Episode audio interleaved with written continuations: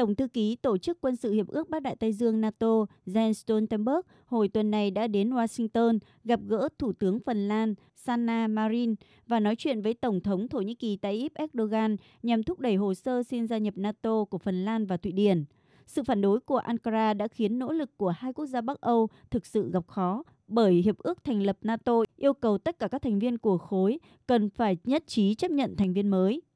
Theo các nhà phân tích, với vị trí chiến lược nằm dọc theo eo biển Anatolia, phía nam Nga và phía bắc của Trung Đông, Thổ Nhĩ Kỳ là một đồng minh quan trọng của NATO, song cũng là một thành viên cứng đầu. Vì vậy, phản ứng của NATO luôn thu hút được sự quan tâm.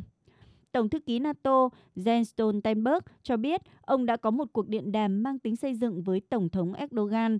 đồng thời khẳng định Thổ Nhĩ Kỳ là một đồng minh đáng giá và ca ngợi những nỗ lực của Thổ Nhĩ Kỳ trong việc thúc đẩy một thỏa thuận nhằm đảm bảo an toàn nguồn cung ngũ cốc từ Ukraine. And, uh, the decision by Finland and Sweden to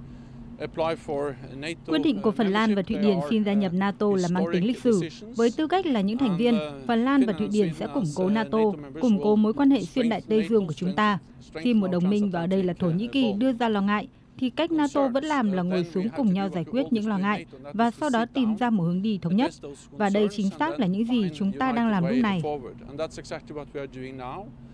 Tuần tới, các quan chức cấp cao của Thụy Điển, Phần Lan và Thổ Nhĩ Kỳ sẽ gặp nhau tại Bruxelles để thảo luận về các yêu cầu của Thổ Nhĩ Kỳ cũng như lập trường của các bên liên quan. Tổng thống Thổ Nhĩ Kỳ Tayyip Erdogan đã cảnh báo rằng việc Phần Lan và Thụy Điển gia nhập NATO sẽ dẫn đến những rủi ro an ninh không chỉ cho Thổ Nhĩ Kỳ mà chính liên minh quân sự này, một trong những lý do mà Thổ Nhĩ Kỳ đưa ra để phản đối hồ sơ gia nhập của Thụy Điển và Phần Lan liên quan tới nhóm vũ trang mang tên Đảng Công nhân Người Quốc, mà nước này liệt vào danh sách các tổ chức khủng bố.